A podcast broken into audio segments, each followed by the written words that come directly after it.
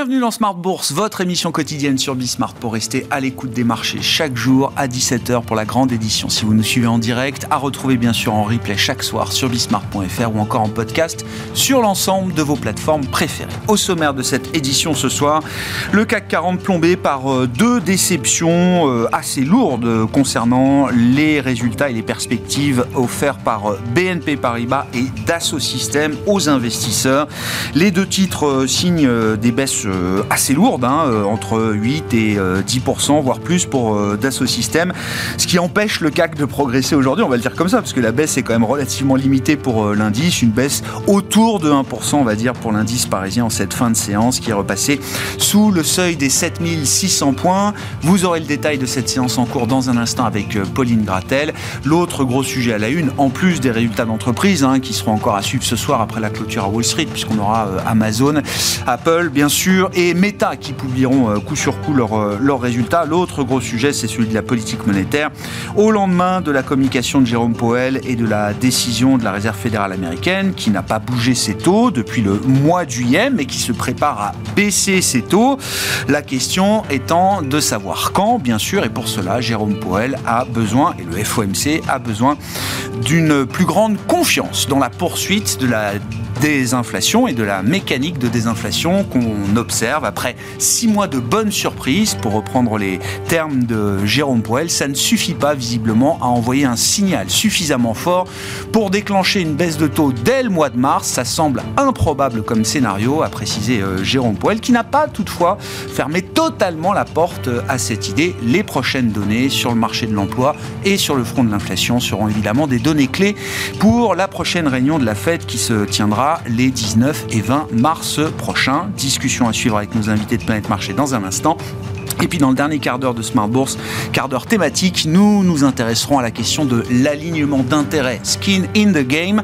Pourquoi est-ce que les entreprises contrôlées par un actionnaire de contrôle ou de référence s'en sortent souvent mieux sur le plan euh, boursier et sur le plan opérationnel que des euh, entreprises au capital éclaté. Ce sera le sujet de ce quart d'heure thématique à 17h45 et c'est Raphaël Moreau, gérant chez Amiral Gestion, qui viendra nous parler de cette question et de ce facteur de l'alignement d'intérêts.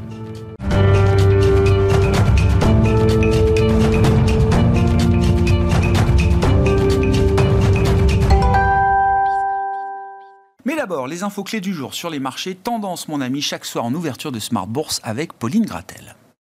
Le CAC se replie aujourd'hui après des résultats d'entreprise moins bons qu'attendus et des annonces de Jérôme Powell qui laissent sans surprise la politique monétaire de la Fed inchangée et éloigne la perspective d'une baisse des taux en mars.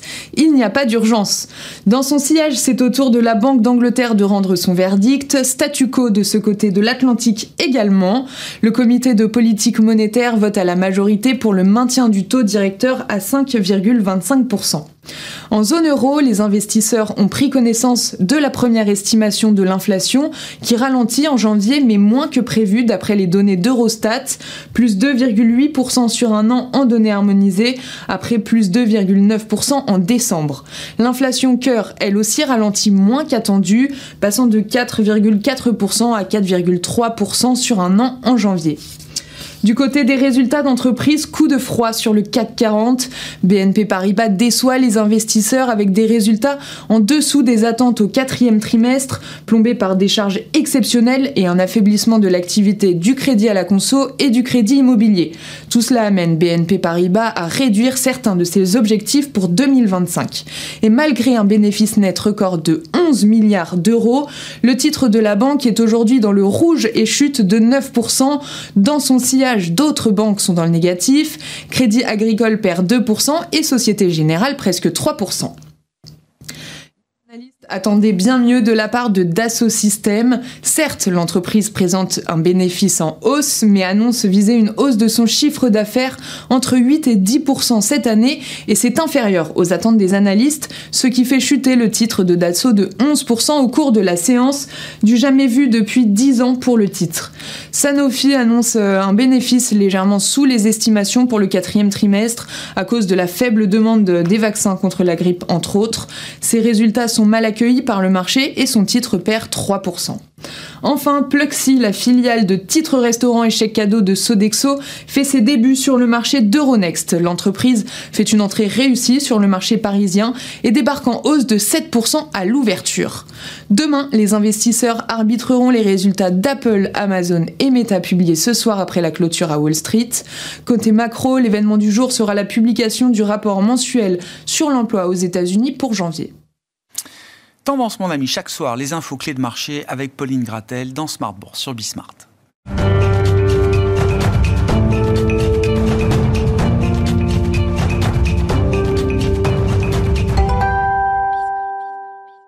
Trois invités avec nous comme chaque soir pour décrypter les mouvements de la planète marché. Véronique Richefleur est avec nous, économiste indépendante et présidente de RF Research. Bonsoir Véronique. Bonsoir Grégoire. Merci d'être là. Alexandre Ezez nous accompagne également, stratégiste chez Richelieu Gestion, euh, Richelieu Finance aujourd'hui. Euh, Banque Richelieu. Banque Richelieu. Bon, tout faux. Ça reste Richelieu. Bonsoir euh, Alexandre. Bonsoir. Ravi de vous retrouver. Je vais mettre à jour mes tablettes. Et Bastien Dru à nos côtés, responsable de la stratégie de la recherche économique de CPR Asset Management. J'ai bon là-dessus euh, Bastien, c'est toujours ça. Et je note au passage, et euh, j'annonce au passage la sortie de votre nouvel euh, ouvrage, vous êtes très productif euh, pour, pour l'industrie de, la littérature euh, française. Alors, euh, sur des sujets économiques, bien sûr, le titre, c'est L'inflation, c'est quoi? Point d'interrogation. Pourquoi les prix montent? Livre qui s'adresse à, à, tout le monde, avec également une illustratrice qui est venue cette fois apporter justement ces illustrations à votre, à votre sujet de l'inflation. Oui, l'idée c'était de faire un livre assez général euh, sur l'inflation, faire un peu de pédagogie sur l'inflation, parce que depuis deux ans, on en parle tous les jours, eh et à certains endroits à tort et à travers. Donc euh, c'était euh, l'occasion de rappeler ce que c'est l'inflation, quelles sont les causes théoriques de l'inflation, puis le lien avec les grandes questions de société. Euh, comme le changement climatique, la démographie, euh, les inégalités, euh, par exemple. Et l'objectif, c'était de faire quelque chose de très pédagogique. C'est pour ça qu'on a travaillé avec une illustratrice, un Camille Aubry, qui a fait vraiment des illustrations super sympas. Il y en a une cinquantaine dans, le livre pour, pour, essayer de rendre les choses plus, plus concrètes. du coup, c'est bien ou c'est mal l'inflation? ça dépend. Ça dépend. Ça dépend. Non, parce que depuis deux ans, on en parle comme étant le mal absolu, euh, Bastien. C'est bien euh, quand, le, quand les prix sont stables, quoi. Quand on a une ah, stabilité des prix. C'est ça que recherchent les banques centrales. Initialement, on cherchait la stabilité des prix. Il n'y avait pas forcément, euh, dans les premiers temps des banques centrales, une cible d'inflation précise. On voulait vraiment des prix stables parce que ça, ça permet aux agents économiques bah, de mieux se projeter dans, dans l'avenir, pour mieux consommer et pour, pour investir aussi pour les entreprises. Le niveau, ça compte mais la, dynamique, la stabilité, c'est aussi un facteur euh, important, notamment pour les banques centrales. Aux éditions de Box Supérieure, je le précise. Euh, l'inflation, c'est quoi? Pourquoi les prix montent? Écrit par Bastien Dru et illustré par euh, Camille Aubry. On va parler de l'inflation, évidemment, dans le sillage de la réunion de la Fed hier soir, mais Jérôme Poel nous a quand même d'abord parlé aussi de la croissance, Véronique. Je reprenais, je note parfois des petites phrases, des punchlines de Jérôme Powell pour dater un petit peu les, les choses dans le temps. Septembre 2022, donc on est quelques mois à peine après le démarrage des hausses de taux euh, euh, de la Réserve fédérale euh, américaine. Septembre 2022, Jérôme Powell nous dit il n'y a pas de chemin sans douleur pour ramener l'inflation à l'objectif. Comprenez, nous devrons faire monter le taux de chômage, si nécessaire emmener l'économie en récession. Et le message qu'il lançait à l'époque aux investisseurs et à tout le monde, hein, espérez le meilleur, mais préparez-vous au pire. Mm-hmm. 15 euh, mois plus tard, hier, 31 janvier 2024, soyons honnêtes, nous dit euh, Jérôme Poel, l'économie américaine est en bonne place. C'est une bonne économie. Nous prévoyons certains ralentissements de la croissance, mais nous ne voyons pas une croissance plus solide comme étant un problème.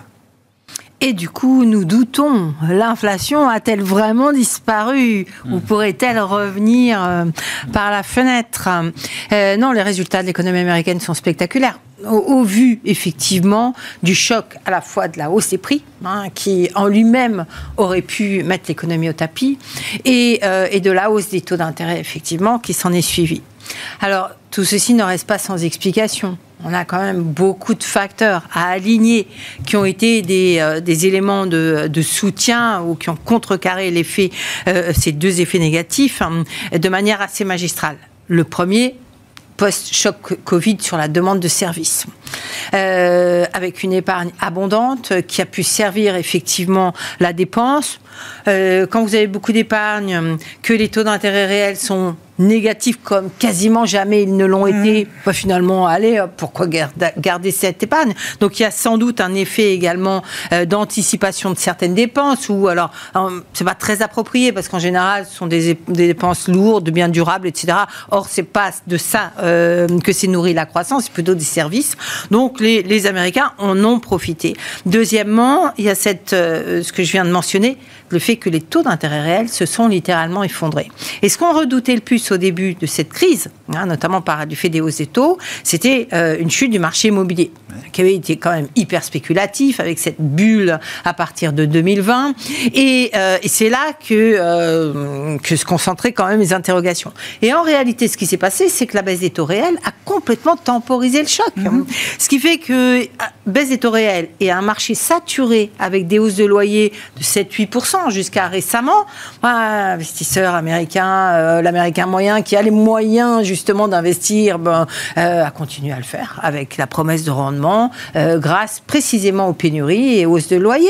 Dans le résidentiel, les prix des 20 plus grandes villes américaines sont au plus haut historique. Oui. Mhm. Alors après, quand on regarde dans le détail, il y a d'énormes distorsions. Hein. On voit bien ce qui porte le marché. Et puis, il y a les ventes commercial, de bureaux, etc. Oui. Il y a plusieurs marchés. les ventes au-dessus de 500 000, dollars, donc c'est pas tout à fait le prix médian américain. Mais toujours est-il que ça tient.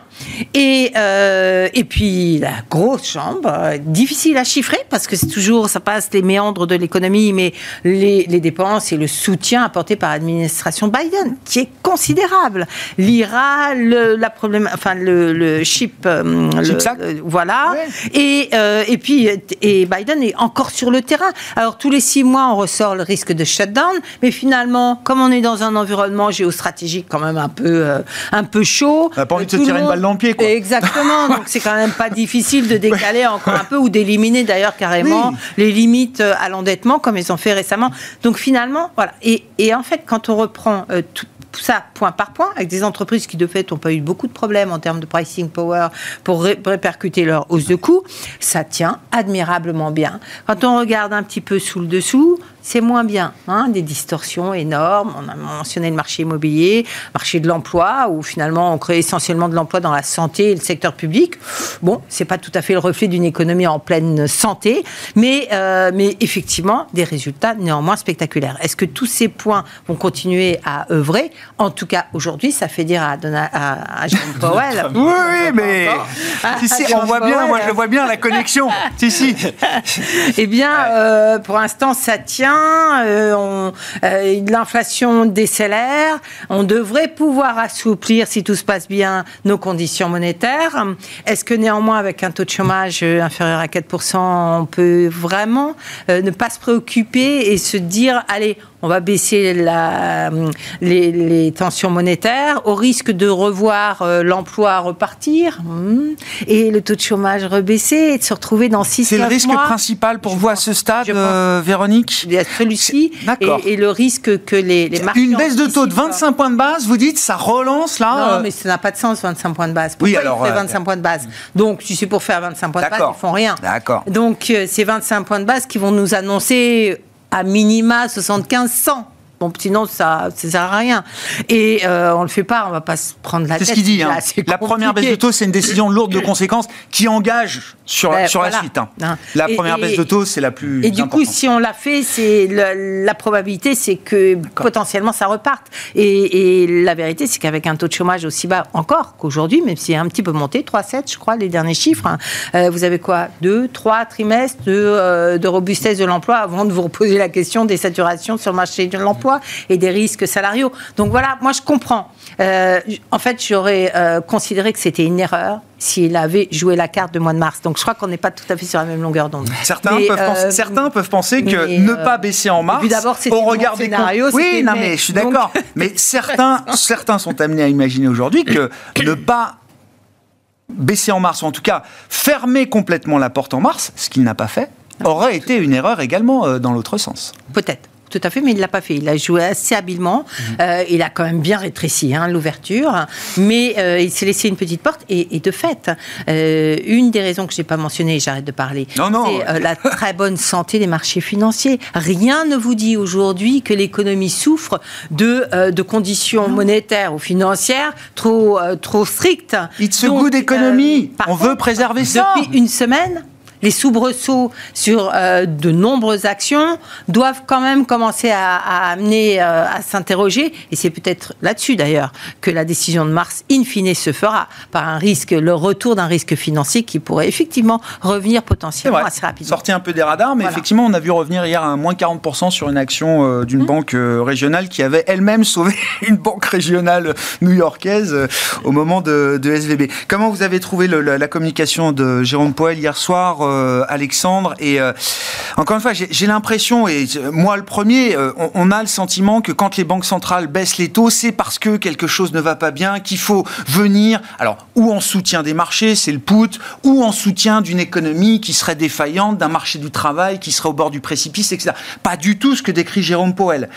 Mais il essaye de construire quand même l'idée que on peut recalibrer la politique monétaire partant des niveaux euh, actuels sans se mettre en position d'accommodation, de soutien ou de stimulus. Non, je pense qu'effectivement, il, doit, il s'adapter. On n'est plus du tout euh, comme les, dernières années où à chaque fois c'était un put euh, banque centrale et on baissait quand ça allait mal. Bon, on était en risque de déflation, donc là, c'est plus du tout, on n'est plus du tout dans la, dans la même, dans la même dimension. Euh, je pense que ça a été euh, finalement assez malin de sa part.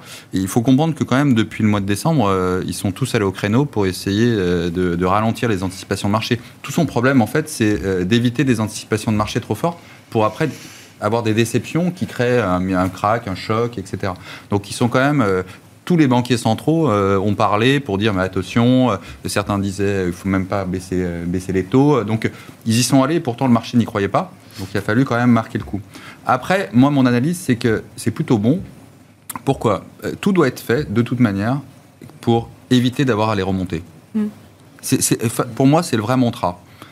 Ils ont tellement peur des années 70 avec du stop and go et on baisse les taux et des vagues d'inflation qui sont encore plus hautes, donc il faut encore monter plus les taux et là ça serait catastrophique, c'est que en fait ils ont un peu peur et, euh, l'histoire de dire euh, il faut une grande confiance dans l'inflation euh, pour être sûr de baisser les taux et qu'ils soient à ah moins de 2% de, de, manière structurelle, ça, n'y arriveront jamais. On n'est jamais, ah, on n'est jamais sûr. Donc c'est. Il n'est pas capable de nous donner une donnée précise. On, a besoin de plus de confiance. On a besoin de plus de confiance. Mais bon, effectivement, euh, il y a le marché de l'emploi. Il y a quand même des valeurs qui se dégradent. Enfin, il y a quand même sous, sous l'économie, il y a quand même pas mal de choses qui dégradent. Mm. On voit avec le, quatrième trimestre qui a été très bon, etc. Mais l'emploi, euh, on peut le voir de manière un peu plus, euh, un peu plus, un peu plus modérée. Euh, il y a quand même des chiffres, l'industrie. Enfin bon, tout, tout ça va pas si bien que ça. En tout cas, il n'y a, a, pas de surchauffe. C'est déjà ça, parce qu'il y avait quand même une grosse surchauffe. Vous l'avez dit tout à l'heure, cette demande qui était mm. massive, ça, ça c'est plutôt fini. L'offre a énormément rattrapé également, et sans doute plus que ce qu'on imaginait. On a encore eu des chiffres de productivité, des premières estimations, mais quand même sur 3-4 trimestres maintenant, on a des gains de productivité significatifs dans l'économie américaine. Exactement. Alors avec deux propos, euh, je pense, euh, à, modérer par rapport à l'état de la santé euh, du marché financier aux États-Unis. L'intelligence artificielle a quand même complètement faussé les marchés, les marchés américains. Si vous enlevez toutes ces valeurs-là, le marché, euh, le marché américain n'est pas véritablement. Fait pas euh, mieux que l'Europe. Le, S&P. voilà, exactement. Donc, il faut quand même enlever ça parce que finalement, les valeurs euh, de fonds de portefeuille, or effectivement cette magnifique, toutes les valeurs liées à l'intelligence artificielle, ça fait pas si bien, si bien que ça hein, l'année dernière. Donc, c'est pas un, on n'est pas dans une bulle spéculative. Il y a un thème qui bouillonne. Il y a un thème mais c'est pas, c'est pas le reflet général que, que donnent les marchés financiers. Qui attrape tout. Et puis, deuxième chose, il y, a un point assez important dans la conférence d'hier, c'est que il a commencé à dire euh, finalement la hausse des salaires et l'inflation n'est pas liée forcément euh, à une remontée du taux d'emploi, c'est-à-dire qu'il veut pas être euh, de taux de chômage, pardon. Il veut dire quand même, parce que c'est quand même déjà c'est pas bien compréhensible à, l'aube d'élection de dire que la banque centrale doit faire monter les taux du chômage. La BCE a un peu le même sujet, je pense, dans ses dans, ses, dans ses discours, c'est de dire nous on est là pour faire baisser l'inflation, donc on veut monter le taux de chômage. Il y, a, quand même, on sait que les problèmes politiques à peu près en Europe, aux États-Unis, il y a beaucoup d'élections, il y a des élections, c'est quand même compliqué. Ça fait un an que l'inflation baisse sans que le taux de chômage remonte. Voilà. hein. Enfin, si Donc, ce euh, thème, ce thème était Ouais, ouais. pris politiquement, ça, c'est- Oui, oui, oui. ça, ça serait, ça serait compliqué, notamment pour, pour Biden. Euh, donc, euh, il est en train de, de- de décaler, en tout cas, les deux, les deux problématiques en disant le taux de chômage peut être à moins de 4%, euh, grosso modo, et finalement, on peut avoir une modération salariale qui est peu en train de se faire. Et pourquoi pas Et encore une fois, ce qui est important, c'est de tout faire, et je pense que pour les marchés financiers et pour l'économie, on est sur le meilleur chemin possible, c'est-à-dire que de dire attention, on ne suit pas les marchés financiers, nous on ne va pas baisser parce que vous voulez que ça baisse, et puis finalement attendre dans six mois que l'inflation remonte et être obligé, c'est dire on veut stabiliser, Enfin, comme c'est écrit dans votre livre, de toute façon, c'est la stabilité, qui compte, et donc pour que les primes de risque effectivement restent, restent faibles, c'est donc la crédibilité de la Banque Centrale Américaine, et pour l'instant, ils ont eu un peu de chance au départ, quand même, parce qu'ils étaient très en retard, finalement tout s'est bien goupillé, on est quand même sur un alignement des planètes.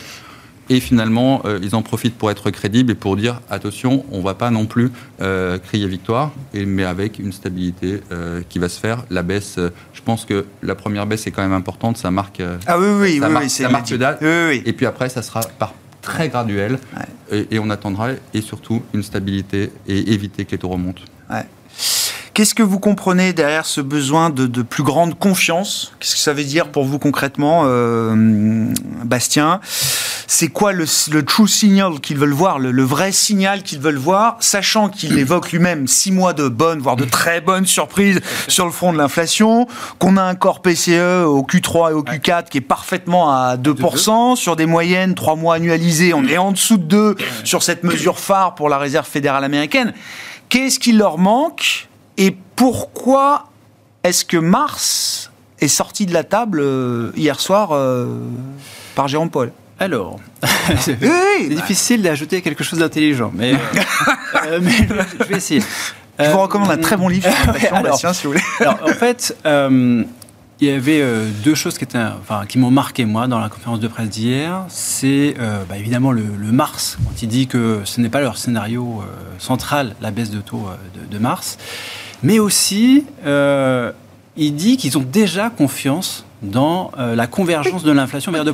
On alors, veut que dans greater confidence. alors que dans le communiqué, c'est il dit pour les baisses de taux, il faut plus de confiance. Alors c'est quand même bizarre parce qu'il dit on a déjà confiance. Alors euh, mon interprétation, je, je- je pense qu'on ne sera pas forcément d'accord, euh, c'est que euh, en fait ils ont déjà envie de le faire, mais ils veulent pas se faire piéger. Et ils se sont déjà fait piéger par les statistiques. Euh, on l'a vu avec les révisions des chiffres d'inflation euh, l'année dernière, les chiffres euh, de, de saisonnalité de l'inflation qui a été revus au début de l'année dernière. Euh, donc là, ils pensaient qu'il y avait une belle désinflation. En fait, ah, en fait, euh, non, la désinflation n'existait pas. C'était un mirage statistique. Et ils veulent pas se faire piéger comme, euh, comme l'année dernière. Parce que l'année dernière, ils avaient dû continuer à remonter les taux directeurs, alors que finalement, ben, euh, c'était pas forcément leur intention première de continuer. D'aller jusqu'à ce euh, niveau-là. ouais, d'aller Et là, il y a de nouvelles révisions qui viennent sur l'appareil là, statistique mais américain. Il y, a, il y a plusieurs choses à, à venir. Et donc, avant le FOMC de Ah ouais. il y a, ben, dès demain, avec le Job Report, ils vont incorporer les révisions annuelles euh, de l'emploi. Donc, pour l'instant, on n'a que une euh, estimation préliminaire qui était de bah, revoir à la baisse le, le niveau d'emploi de 300 000. Mais quel est le chiffre qui va sortir demain? Je pense que, en gros, personne ne le sait, quoi. Euh, et puis, la semaine prochaine, donc vendredi de la semaine d'après, euh, on aura les révisions du CPI, la révision de saisonnalité du CPI. La Fed suit l'inflation euh, PCE, euh, PCI, mais le PCI prend des inputs du CPI euh, dans, son, dans son- enfin, dans son calcul. Quoi. sûr. Donc, euh, ils veulent pas se faire piéger. Euh, ça aurait été euh, un peu bête de leur part d'affirmer qu'ils veulent baisser euh, les taux en, en mars, parce que là, la probabilité serait passée à 100%. Et avec potentiellement euh, bah, des, des révisions de saisonnalité ou des révisions annuelles euh, qui les auraient pris euh, complètement à contre-pied. Donc ils sont vraiment dans une sorte de gestion du risque Ouais. où bah, en fait, le plus intelligent c'était de dire que ce n'était pas le scénario central, le- la baisse de taux en mars. Le scénario, le, le pricing de marché, la Il précise. Ça reste à voir. De ce que j'ai compris des, des Ouais. participants du FOMC ce soir, personne n'a en tête une baisse de taux en mars. Ça reste à voir. Voilà, donc euh, si on prend, euh, donc évidemment il y a une banque régionale qui a un peu dévissé hier, mais si on regarde le, le pricing qu'il y avait il y a deux jours, Ouais. euh, ça donnait une probabilité de baisse de taux en mars qui était de 45%. Euh, là, post-FOMC, on est à 35%, enfin à peu près. Donc ça n'a pas vraiment beaucoup changé les, choses. Et surtout, moi, je retiendrai plutôt donc, le complémentaire, c'est-à-dire qu'il n'a pas fermé la, porte à une baisse de taux en mars. Quoi. En fait, je pense qu'ils ils ont en tête le, le narratif que la désinflation s'est bien déroulée, que ça va continuer, que le marché du travail a beaucoup ralenti, mais veut juste pas s'y et, quoi. Et au-delà des révisions, on va avoir donc deux rapports sur l'inflation, deux rapports sur l'emploi avant le prochain FOMC, c'est ça, euh, Bastien? Euh, Ces chiffres-là, pourrait permettre déjà de formaliser une décision euh, potentiellement euh, le 20 mars prochain. Bien sûr. Ouais. Enfin, là, quand on... après, on verra ce que donnent les révisions de saisonnalité, mais si, si euh, la saisonnalité ne change pas grand-chose à la trajectoire de, de Corp ici, on est déjà à 2,9, avec, il a bien répété hier, sur 6 mois, c'est inférieur à 2% en annualisé.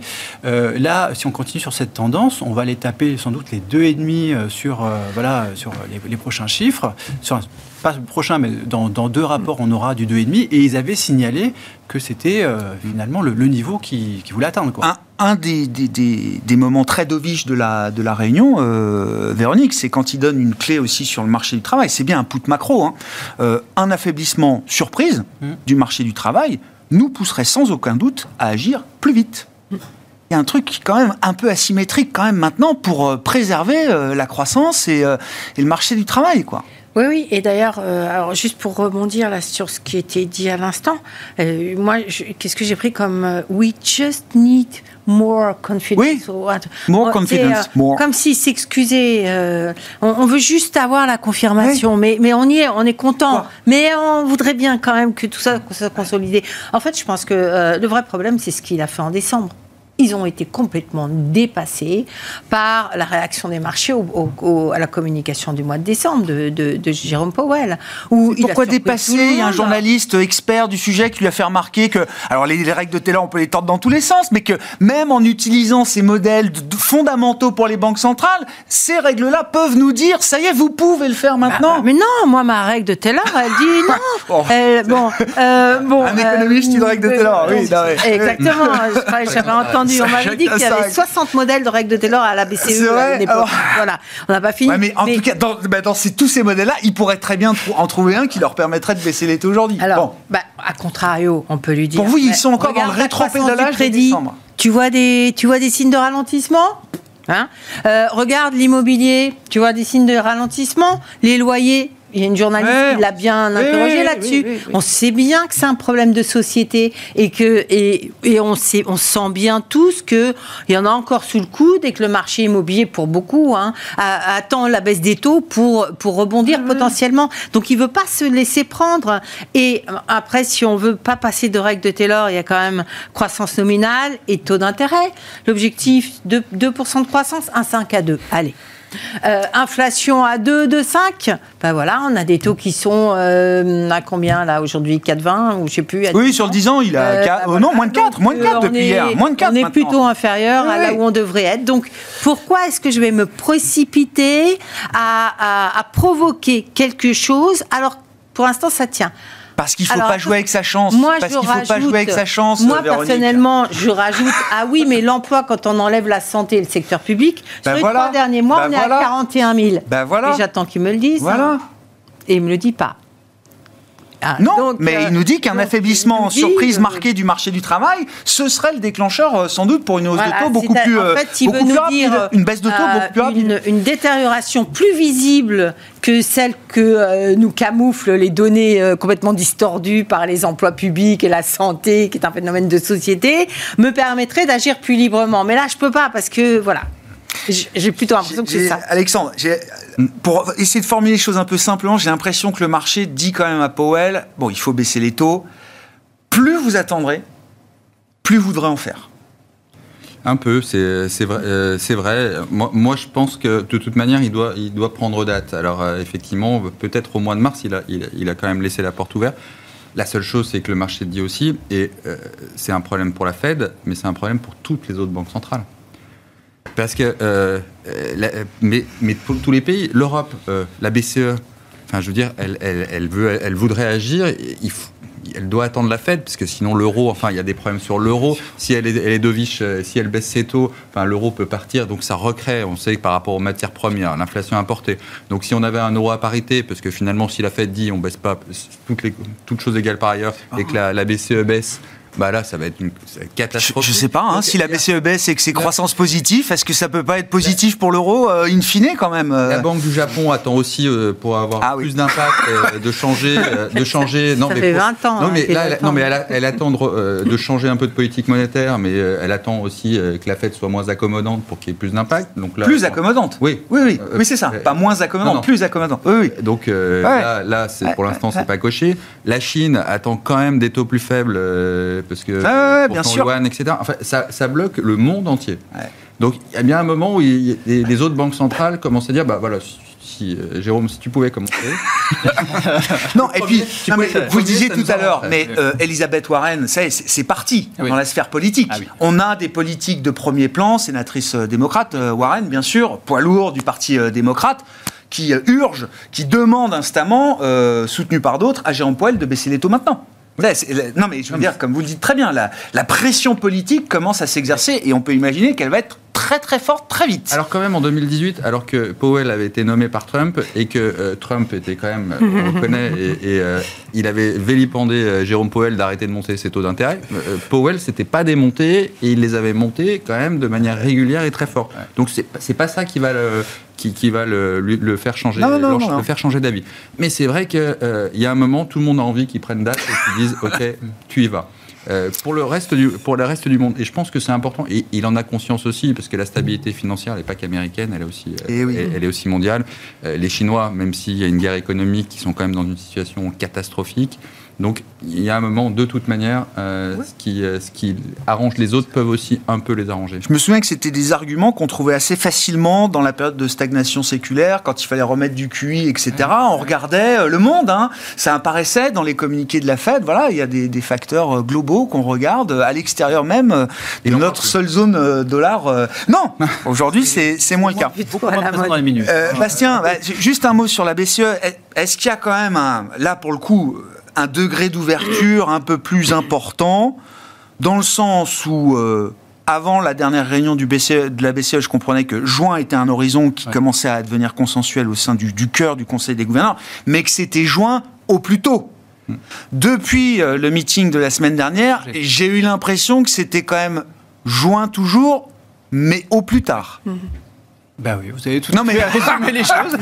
Euh, Oui, mais, est-ce que ça progresse, Non, quoi? c'est, oui. c'est exactement ça. les choses changent, mais je suis tout à fait d'accord avec Alexandre. hein. C'est que toute la planète a envie que la Fed euh, passe devant euh, pour, pour pouvoir y aller euh, après. Pourquoi? Il y a plein de, je sais pas, la banque centrale brésilienne, c'est pas un petit Non. pays, le Brésil? Oui, enfin, bon. Bah, enfin, quand même, bah, il y en a la- plein de banques centrales qui assument et qui prennent leurs risques et qui y vont. Quand on regarde les, les pays développés, sur 2022-2023, c'est vraiment la Fed qui a été.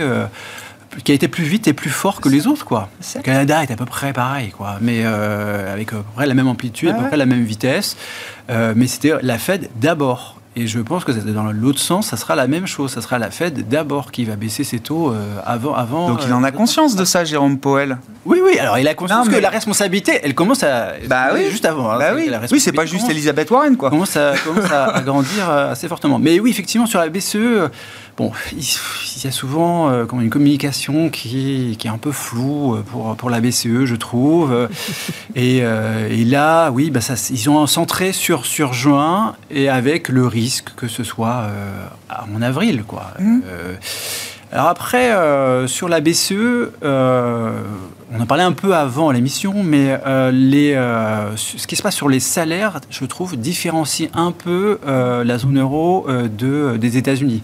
Parce que cette, cette progression des salaires qu'on a en zone euro, avec le, le salaire par tête qui est aux alentours de 5% en, Ouais. en glissement annuel, ça, on ne l'a pas vu depuis des décennies dans la zone euro.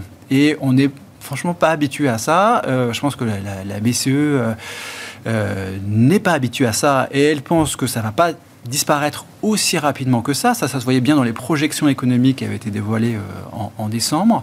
C'est pour ça qu'ils prennent plus de temps que, euh, que les autres, quoi. Hmm. Plus de temps que, que, que la Fed. Après cette ouverture sur, cette ouverture sur, euh, sur avril, elle est peut-être, je trouve, un peu bizarre, et notamment quand on regarde le chiffre d'inflation de ce matin. Quand on décortique le chiffre d'inflation de ce matin, bon, évidemment, les biens non énergétiques, ça baisse beaucoup parce qu'il y a les, les chaînes d'approvisionnement qui se sont améliorées, etc.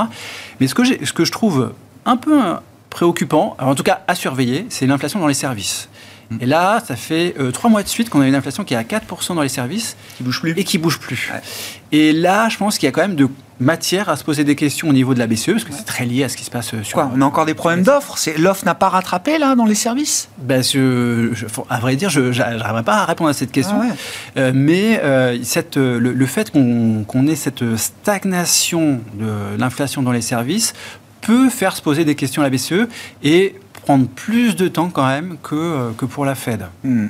Je pense que voilà, ça c'est. Bon, le problème d'avril, c'est que bah, si la Fed baisse pas euh, le 20 mars, euh, ça veut dire que la BCE partira la première le 11 avril, puisque la, réunion suivante pour la Fed, c'est le premier. Entre temps, ils auront signalé qu'il y aura une baisse de taux et donc la BCE pourra y aller tranquillement. Il y a beaucoup de gens qui ne pensent pas comme ça, mais je, suis très, enfin voilà, je n'y crois pas du tout que, que, la BCE puisse passer avant la Fed. Quoi. Ça, je crois absolument pas. Le marché peut y croire un certain, pendant mm. quelques semaines. Euh, c'est d'ailleurs pour ça que le, dollar. Euh, enfin, il y a des forts mouvements sur le dollar, mais effectivement. Euh, enfin, après, quand même, à partir d'un certain stade, c'est pas, c'est pas, pas ce qu'on souhaite.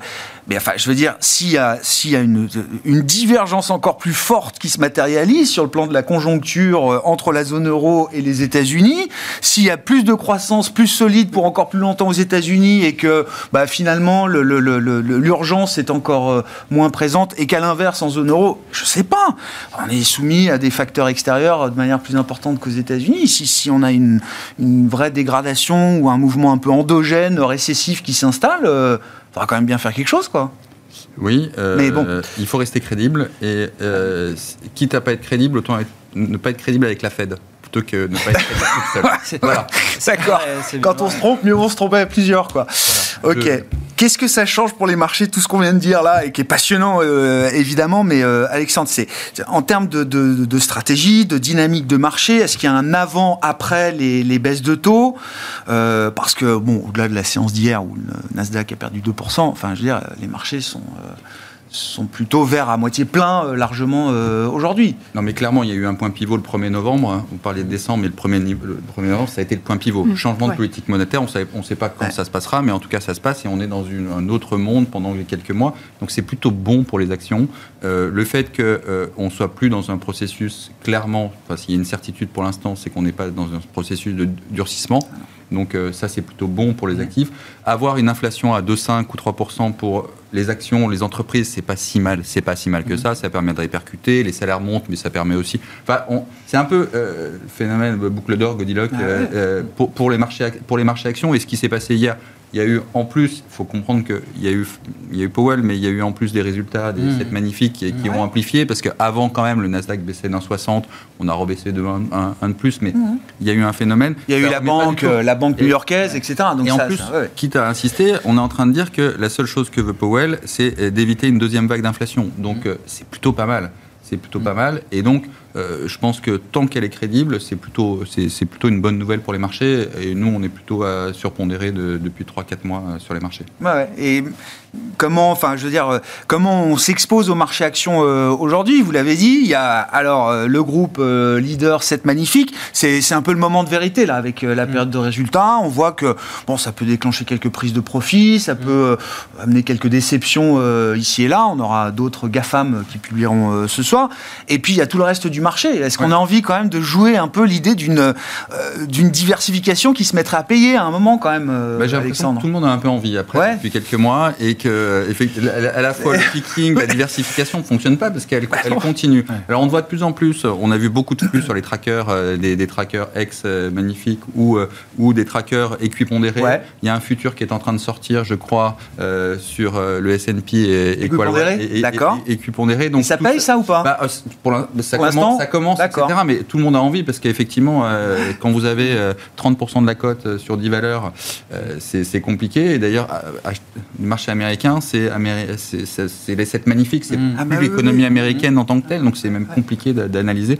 Moment, on a eu à peu près cette, euh, cet attrait avec le luxe pendant un petit moment et puis euh, en, en Europe. Mais donc, euh, de toute manière, il faut en, il faut en continuer à en, a- à en avoir. Les sous-pondérés, nous, on est vraiment en train de se poser la question et essayer d'aller sur des acteurs plus Même avec plus la perspective de baisse de taux qui pourrait justifier encore du, du re-rating pour ces valeurs-là. Vous dites Oui, cette mécanique-là, il ne faut pas jouer trop longtemps avec. Non, euh, il ne faut a- pas jouer euh, trop longtemps avec. Après, on peut avoir des taux réels qui rebaissent, euh, qui rebaissent aussi sur les valeurs un peu plus cycliques. Enfin, Ça on peut être avoir- positif voilà. aussi, ouais. Et, et nous, on- paradoxalement, sur l'Europe, on pense que la recovery, personne, elle est en train de se mettre en place, en Ah. parliez tout à l'heure, et qu'on est plutôt à privilégier paradoxalement l'Europe euh, depuis, euh, depuis deux mois que, que les Le États-Unis. marché est trop pessimiste sur l'Europe? Euh, je pense que le marché est trop pessimiste et surtout on, on commence à avoir des, quand même des signes d'un retour, d'un retour à la croissance. On a euh, la, distribution de crédit ou des choses voilà, qui ne sont pas encore pris pour nous par le marché avec quand même l'Europe, plus personne, enfin en tout cas plus personne en voulait. Il y a eu des outflows incroyables dessus, de la part des investisseurs locaux d'ailleurs, et on pourrait avoir un, un attrait supplémentaire d'ici la fin de l'année. Bon, n'y a rien de très euh, réjouissant ni inspirant sur les données d'activité en zone euro depuis, euh, bon, peut-être un an maintenant, euh, Ouais. plus, plus qu'un an. Bastien, qu'est-ce qui, à quoi on peut se raccrocher pour 2024 euh, pour, se, pour se dire qu'il y a peut-être quand même aussi des, des moteurs positifs qui peuvent, au moins conjoncturellement, jouer Sur les actions en général Non, sur l'économie, là, je parlais de la zone ah, euro pardon, économie, mais on, on parle du, oui, du marché et de la, de la J'allais macro. sur Mais sur les actions, bah, dites-nous. euh, Oui, sur les- les et est-ce que ça justifie euh, d'être constructif et plus positif sur les actions Sur, sur européennes les actions, bah, depuis le 1er novembre, parce que c'est vraiment là qu'il y a eu euh, un grand tournant sur les Ouais. actions, les actions ont pris 20%. 20%. Et ça correspond à, au fait que les marchés ont anticipé bien plus de baisse de taux de la Fed. On arrive quand même à un moment où euh, le marché price quand même un certain nombre de baisses de taux. Donc pour avoir, euh, comment dire, euh, des marchés actions qui progressent parce qu'on va anticiper un peu plus de baisses de taux, euh, il faudrait quand même qu'il se passe un petit quelque chose. Quoi. Donc on- oui, on est positif globalement sur les actions, mais enfin modérément optimiste sur les actions. Et ce qui est intéressant sur les magnifiques, hein, sur les 7 magnifiques, c'est qu'elles ont vraiment évolué en tandem Ah oui. sur, euh, on va dire, les deux dernières années ou un- une année et demie. Et là, euh, depuis un mois, ça y est, c'est un grand écart. Ouais. C'est euh, assez spectaculaire. euh, avec euh, Nvidia qui, year to date, c'est plus 25%. Tesla, c'est moins 25%. Ouais. Euh, Apple, c'est moins 5%. Donc là, on voit que ça y est, il commence à avoir du de la de concentration. Microsoft plus Nvidia depuis le 1er janvier et depuis le début de l'année, c'est 75% de la performance du S&P. hein. Oui. C'est deux valeurs maintenant qui ont fait sur un mois en tout cas 75% de la perf du S&P. Et, et on voit que même au sein même de, de ces sets-là, euh, il commence à y avoir un peu de la discrimination en termes de euh, l'investissement sur euh, tout ce qui concerne l'intelligence artificielle. Quoi. Mm. Et là, bah, on voit bien que le Nvidia, euh, Microsoft s'en sortent mieux euh, parce qu'il y a plus euh, bah, d'exposition, d'investissement, euh, d'efforts qui sont De faits, capex, bien euh, sûr. là- là-dessus, alors que c'est moins le cas pour, euh, sans doute pour les, autres valeurs dans, les sets magnifiques. Et là, ça, c'est l'un des thèmes qui continue à être très important. En tout cas, euh, chez Ouais. CPR, on croit beaucoup Ouais, au ouais. thème d'intelligence artificielle. On le met beaucoup en avant. Comment il se diffuse au-delà de Nvidia justement euh, Comment on peut le jouer pour euh, euh, garder du Nvidia, mais pas être exposé que à Nvidia et, Je euh, n'arriverai pas à vous donner des noms spécifiques. Non, non, non, de non, ça, pas de noms voilà. spécifiques, mais je, je- sais que dans, dans les macroéconomiquement même, on- ou sectoriellement, comment ça se diffuse partant de, de, de la superpuissance Nvidia et de la position pour l'instant ultra dominante ça, ça, ça se enfin, ça se diffuse, ça va mettre beaucoup de temps à se diffuser, euh, mais on voit déjà que dans l'industrie, il y a, certaines, euh, sous, il y a certains sous-secteurs dans lesquels on commence à l'utiliser de façon euh, importante et ça amène à des, pro- des gains de productivité qui sont significatifs. Et ça, c'est quelque chose qui, qui va continuer et, et on- en gros, on va essayer de voir qui sont les gagnants et les perdants de cette diffusion de l'intelligence artificielle. quoi. Alexandre Non, mais il n'y a, qu'à voir, sans citer de valeur, euh, enfin, on conseille de valeur, mais les résultats de Publicis, euh, Oui. l'intelligence artificielle était au, au cœur, euh, Ouais. au cœur de la, des- De la communication de des résultats de la communication. On est d'accord. Ouais. IBM, pareil. Enfin, Ouais, ça ouais. concerne, il y, y aura des gagnants et des perdants, mais euh, dans toutes les industries, l'intelligence artificielle va créer des gains de productivité, des relais de croissance énormes. On le voit déjà sans le voir ou pas, euh, Véronique? Non, euh, non, bah, euh, non, on, on le voit pas. on le voit pas encore au niveau macroéconomique. On a bien le sentiment. mais c'est solo 2.0 ou ça, veut dire que ça existe et qu'on le voit pas ou Ça veut dire que ça change un certain nombre de choses, mais que c'est pour l'instant, c'est pas au point de l'emporter sur la dynamique euh, macroéconomique. Et, et donc, effectivement, au niveau microéconomique, on, on, on, constate les entreprises peuvent montrer ce qu'apportent euh, ces nouvelles technologies et c'est de la rentabilité, de la productivité, mais euh, au niveau macroéconomique, pour l'instant, on le voit pas. Et, et c'est c'est la grande question. Nous, on est en train d'essayer justement d'approfondir les analyses, la compréhension de différents secteurs. Je suis en train de faire une formation approfondie sur l'IA parce qu'il n'y a pas mieux que de bien connaître les produits. Et puis d'ailleurs, ça pourrait peut-être nous servir. ça bute assez rapidement quand même. Hein. Bon, mais euh, euh, ce qui est très bien du reste, hein, si, euh, donc pour la préservation des métiers d'économiste. Mais voilà, pour bien comprendre la, profondeur et l'enjeu plus général. Et, et, je pense que j'ai un peu le sentiment que 2024 va être l'année, après ce qu'on a payé, enfin ce que les marchés ont payé hein, comme espoir, où on va commencer à avoir des, euh, des retours. Des retours. Eh ben, euh, et puis on commence d'ailleurs à entendre, je ne sais plus quel, dans quel domaine, ah ben oui, ben là, on ne va pas pouvoir vraiment développer grand-chose dans notre domaine euh, à partir de l'IA. ou dans d'autres secteurs, voilà, je pense notamment à la médecine, où c'est quand même un truc absolument... Je, je, pense aussi à un secteur qui est particulièrement exposé, où ça peut bouleverser complètement. Et c'est la santé, notamment parce que c'est un outil c'est un outil, c'est juste un outil supplémentaire qui permet d'améliorer la performance dans des proportions juste imaginables. Donc ça peut aller très vite. et c'est beaucoup plus facile dans les domaines, me semble-t-il, où l'IA devient un outil qui améliore la performance que quand c'est un outil qui vient changer le mode de production et remettre à plat les structures ou les et, et, c'est ça je pense qu'il va falloir euh, bien suivre. Et j'ai l'impression qu'on va avoir assez rapidement en 2024 quelques pistes déjà mais pour l'instant on le voit pas. Même les bons chiffres de productivité aux États-Unis je pense qu'ils sont bien davantage liés aux dépenses publiques de, euh, de Biden qu'à un quelconque effet IA pour l'instant.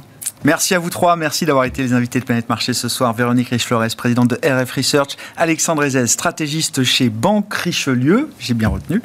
Bastien Dreux, responsable de la stratégie et de la recherche économique de CPR Asset Management. Avec ce livre, je le, rappelle, L'inflation c'est quoi? Pourquoi les prix montent? Paru aux éditions de Box Supérieur.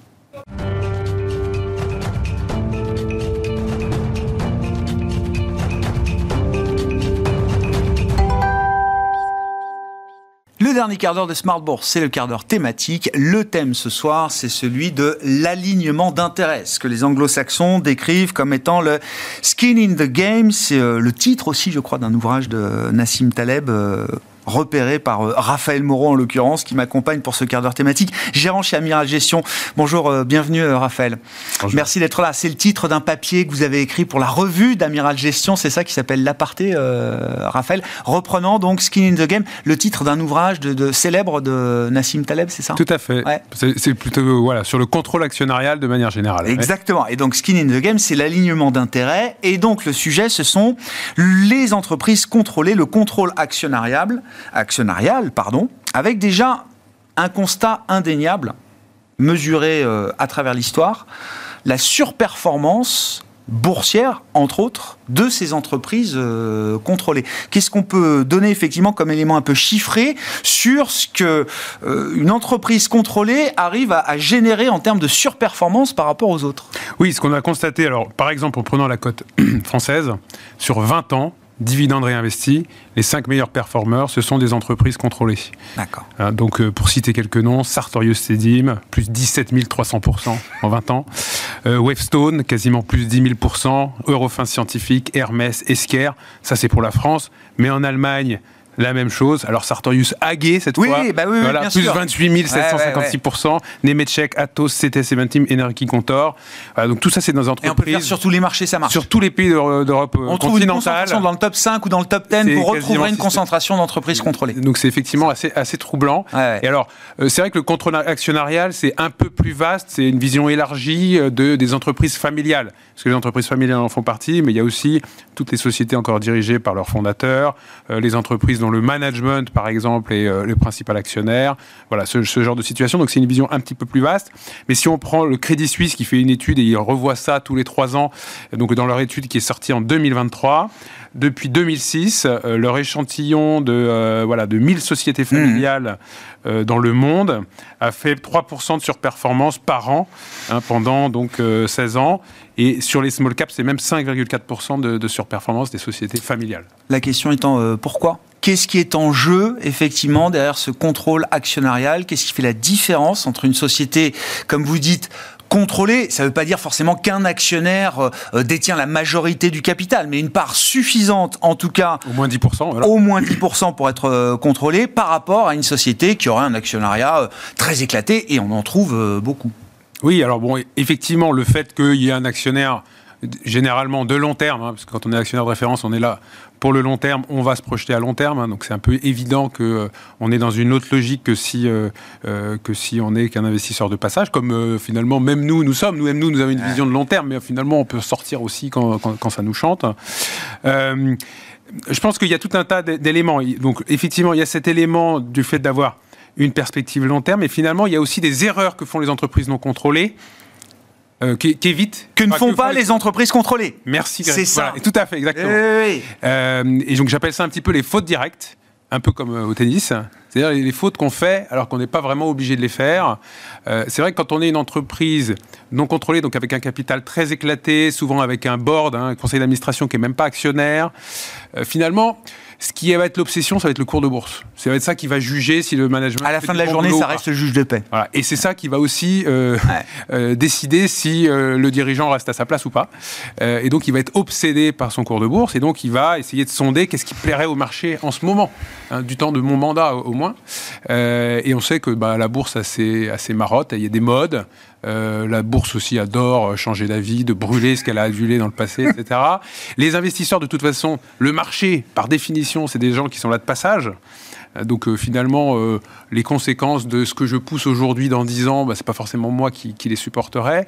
Et donc ça pousse à faire des stratégies de build-up, un mécano financier, des spin-offs, tout un tas d'opérations financières, de faire des acquisitions parce que ça serait mieux pour mon plan mmh. stratégique d'être présent dans ce domaine, etc., etc.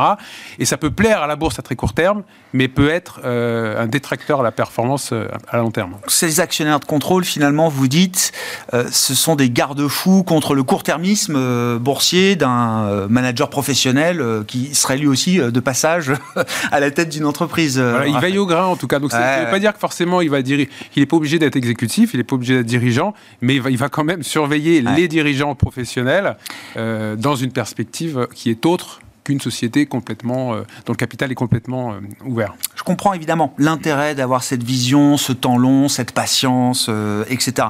Est-ce que ça peut représenter aussi, pour un actionnaire minoritaire, est-ce que ça peut représenter un risque d'avoir un actionnaire de contrôle trop important qui, lui, a des intérêts aussi peut-être de gestion patrimoniale, de succession, de famille, etc., qui peuvent être pas tout à fait alignés forcément avec un actionnaire professionnel euh, comme vous l'êtes. Euh. Ah bien sûr, hein, j'ai pas dit que c'était une condition suffisante. Ouais, c'est ça. Voilà. Donc effectivement, il y a des risques. La succession, euh, qui on met à la place? Est-ce que ça va être quelqu'un de la famille forcément compétent?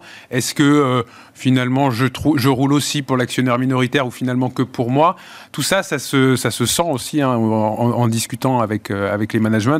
Mais effectivement, c'est pas une condition. On pourrait faire un autre papier effectivement sur les défauts des entreprises contrôlées. ça. Mais euh, ce qu'on constate malgré tout, c'est que ça compense, enfin, les, les, avantages compensent les défauts euh, d'un point de vue performance boursière euh, sur un échantillon vaste.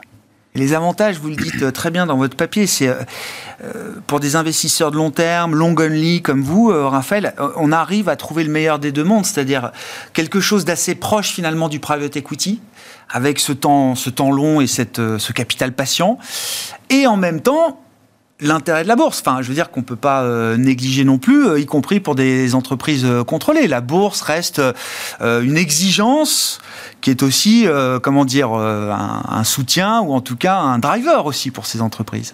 Oui, la bourse, elle peut être assez schizophrène, mais en tout cas, euh, les investisseurs, ils posent plein de questions.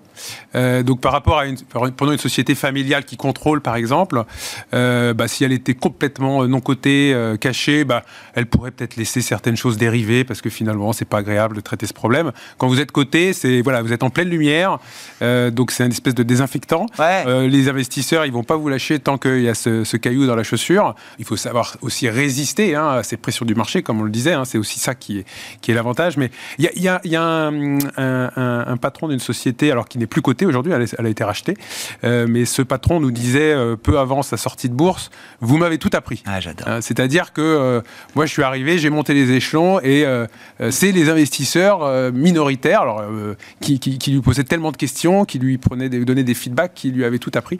Donc c'était un très bon exemple du rôle que, que, peut jouer la bourse au-delà d'apporter des capitaux.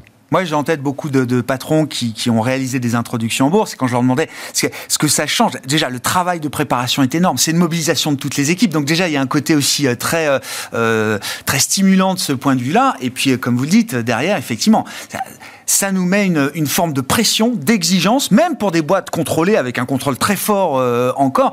Ça met une pression qui est finalement, qui peut être très saine et très bonne aussi pour des entreprises qui, sortent des, marchés non cotés pour venir euh, dans le public. Hein. Tout à fait. D'ailleurs, enfin, ce, qui, nous, est un peu la situation idéale, qui n'arrive pas forcément si souvent, mais c'est plutôt même la, la société où il y a un actionnaire de référence, important, mais pas non plus contrôlant. Euh, pas majoritaire. pas majoritaire. D'accord. Par exemple, 30%, c'est-à-dire qu'il a quand même euh, son mot à dire et vu que tout le monde ne vote pas aux assemblées générales, généralement, il peut faire passer ses résolutions. Mais il y a un garde-fou, c'est-à-dire qu'effectivement, si à un moment il fait un peu n'importe quoi, bah, il y aura quand même 70% en face euh, qui pourront s'opposer à lui. Et donc c'est un peu les, configurations un peu idéales. Mais, de manière générale, s'il y a quelqu'un qui veille au grain et qui est là pour, euh, pour de très nombreuses années, comme tous les actionnaires de référence, euh, déjà, c'est une situation qu'on favorise structurellement. Ouais. Ça se retrouve dans vos stratégies, dans les fonds euh, dédiés notamment au small limit cap, chez euh, françaises ou européennes, chez, chez Amiral Gestion. Il y a un biais à aller rechercher ces entreprises-là? Oui, oui, un biais énorme. C'est-à-dire que si on prend notre fonds Sextant PME, le top 10, euh, il y a huit sociétés qui correspondent à cette, à cette définition avec un actionnaire de référence de plus de 10%. Et les deux qui ne correspondent pas euh, ont des dirigeants qui ont acheté beaucoup d'actions en bourse, euh, qui ont acheté par exemple 2% du capital pour le, pour le directeur général chez Safoland. voilà, il y a Contron aussi qui, qui a, dont le dirigeant lui-même a 5 ou 6%. Donc ils sont voilà, ils répondent pas forcément à cette définition, mais eux-mêmes ont une très grosse partie de leur patrimoine dans l'entreprise. Donc ça, c'est des situations qu'on renforce et on va même essayer d'engager ces entreprises qui n'ont pas forcément un board avec un actionnaire de référence, en fait, à être euh, de plus en plus impliqués. Par exemple, Safoland. Ils le comprennent, ça Quand vous venez les voir en disant euh, Monsieur le directeur général de Safoland, vous n'avez pas assez d'actions de l'entreprise. On ne peut pas euh, être 100% derrière vous si vous n'avez pas plus d'actions de l'entreprise Alors, en fait, dans cette situation spéciale, en fait, cette société, elle est de côté depuis assez longtemps et on n'était jamais actionnaire pour cette raison-là, c'est que personne n'avait d'action ni au board ni au management. Et donc ça, c'est un warning euh, ah bah, définitif pour vous, quoi. Bah, surtout quand ils sont là à vous dire achetez mon action, elle est super, et que même n'en ont pas. Oui, donc bien sûr. Donc, voilà. Mais par contre, c'est quand le patron, quand le nouveau patron, directeur général, est devenu euh, patron et a acheté 2% du capital en bourse, on s'est dit oh là, il se passe quelque chose sur cette société. Il y a quelqu'un là qui y croit et qui met le paquet. Euh, il a acheté, hein, il n'a pas eu des stock options, etc. et donc là, on s'est réintéressé au dossier. Bon, on a trouvé la, la chimie excellente et on est devenu actionnaire. Et derrière, on a poussé le euh, conseil de surveillance, qui n'avait pas d'action, euh, à, être, euh, à être actionnaire. On leur a écrit dans une question à, l'Assemblée générale. Et un an, un an et demi plus tard, effectivement, ils ont retenu nos propositions et désormais ils s'engagent à investir bon, l'équivalent d'au moins un an de rémunération dans l'action, ce qui est un minimum. Mais, mais voilà, on trouve ça très, très positif. Donc on n'est pas dans une situation totalement parfaite, voilà, mais, mais on, a, on a des gens qui s'impliquent et qui euh, potentiellement euh, pourraient faire évoluer encore leur gouvernance euh, vers un actionnaire de référence plus structurel. Ouais. Non, non, mais c'est un sujet majeur, effectivement. Hein, la question de l'alignement d'intérêts, ben, regardez, c'est. Alors, toutes les données sont peut-être pas publiques ou on, ne les trouve peut-être pas facilement, mais pour les boîtes côté, j'imagine que si, dans tous les rapports, ah c'est indiqué de manière transparente et ah publique qui, est actionnaire, et, quels dirigeants, quels sont les managers, les dirigeants qui sont actionnaires et quelle est la part des, tensions. Hein. Facteur clé, bon voilà, euh, peut-être sous-estimé, peut-être un facteur un peu caché effectivement, mais facteur clé quand même euh, la question du contrôle euh, actionnarial et, pourquoi ces entreprises surperforment sur le long terme. Merci beaucoup Raphaël d'être venu nous éclairer sur ce sujet. Raphaël Moreau, gérant chez Amiral Gestion, qui était l'invité du quart d'heure thématique de Smart Bourse ce soir.